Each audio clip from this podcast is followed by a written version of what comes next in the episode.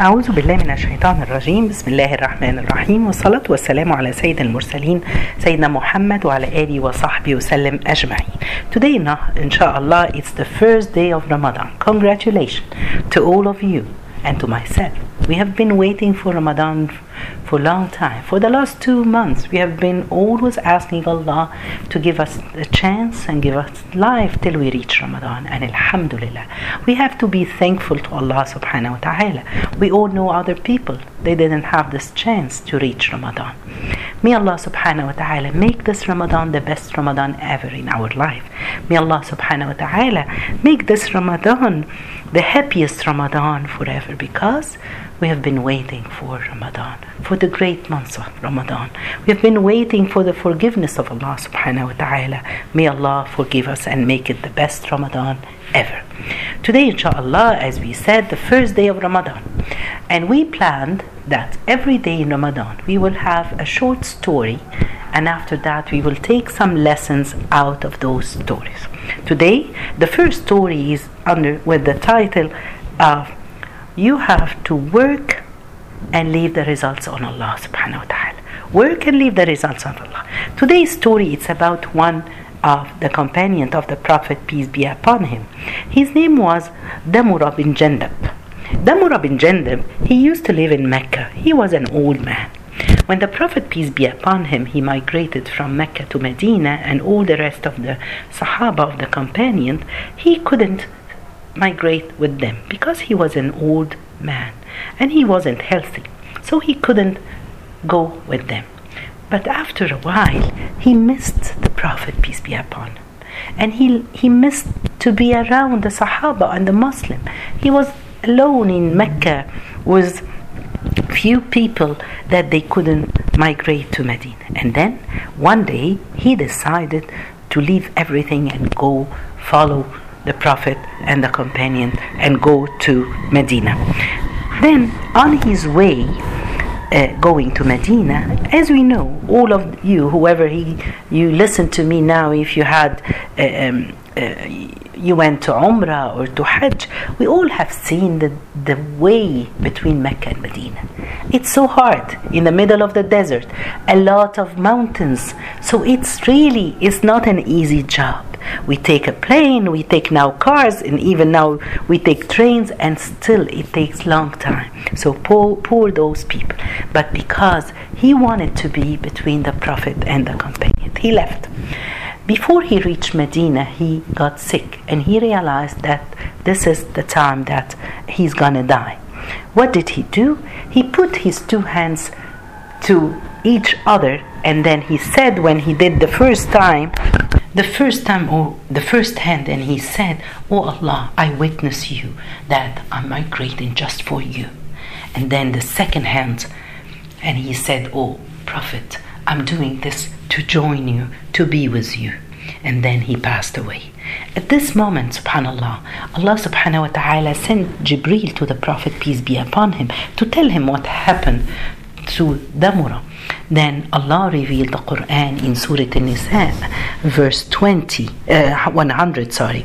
And He said, Allah subhanahu wa ta'ala, and whoever immigrates for the sake of Allah, he finds in the land many dwelling places and a great deal of provision. And whoever leaves his home, immigrating for the sake of Allah and His Messenger, and dies on his way, Allah will surely reward him, and Allah is oft forgiving, most merciful. Subhanallah. Then the Prophet, peace be upon him, he gathered all the Sahaba and he told them what happened to Damura. And then the Prophet told them the hadith that all your deeds are according to your intention. If you migrate for the sake of Allah, Allah subhanahu wa ta'ala will accept. So whatever you're doing, and this hadith, subhanallah, that all the intention, all the deeds with intention, uh, it start all the books start with it. The books of Bukhari, the books of the 40 uh, hadith of the Imam al-Nawawi. So look at what's specially about this person. It's something between him and Allah subhanahu wa ta'ala. with this old age, he left everything just for the sake of Allah. So what we said that you have to do things and leave the results for Allah. Even if you don't reach, Allah knows your intention. So we have at the beginning of Ramadan, we all have to have our intention to Allah subhanahu wa ta'ala. What do we want from Ramadan? We want the forgiveness. We want to be close to Allah. We want the Prophet to be happy with us. Always when we give examples, we give examples about the Sahaba. Do you want to be one of those Sahaba? Of course. We all want to be like those Sahaba, but this is something cannot happen because who are the Sahaba? Are the people who lived with the Prophet, peace be upon him, and they saw him. For example, An Najashi, the king uh, uh, of Habasha, he wasn't. We, he, he lived at the same time, but he didn't see the Prophet, so we don't consider him as a, a, a Sahabi. But if you live with him and you have met with him, even if you didn't see him, because another example, Abdullah ibn um, Umm Maktoum, he was blind, but he was named as a Sahaba. So, what I want to say here, we all wish to be like the Sahaba. And we have always to have something in our mind because when I give examples of the Sahaba, most of the people they say, okay, those are the Sahaba, the friends of the Prophet. They lived with the Prophet.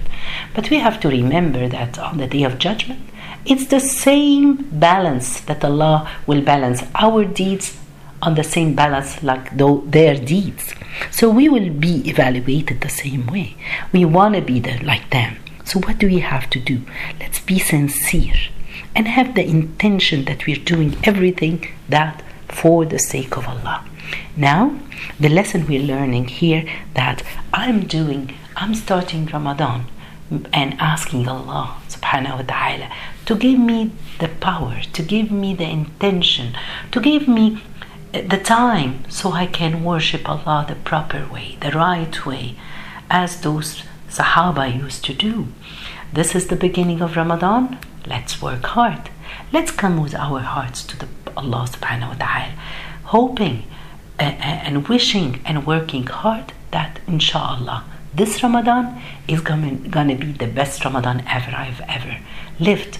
I will do my best. I will work hard. I'll open my heart and I will repent to Allah subhanahu wa ta'ala. May Allah make this Ramadan my best Ramadan ever with the great intention that we have. جزاكم الله خير سبحانك اللهم بحمدك أشهد أن لا إله إلا أنت استغفرك ونتوب إليك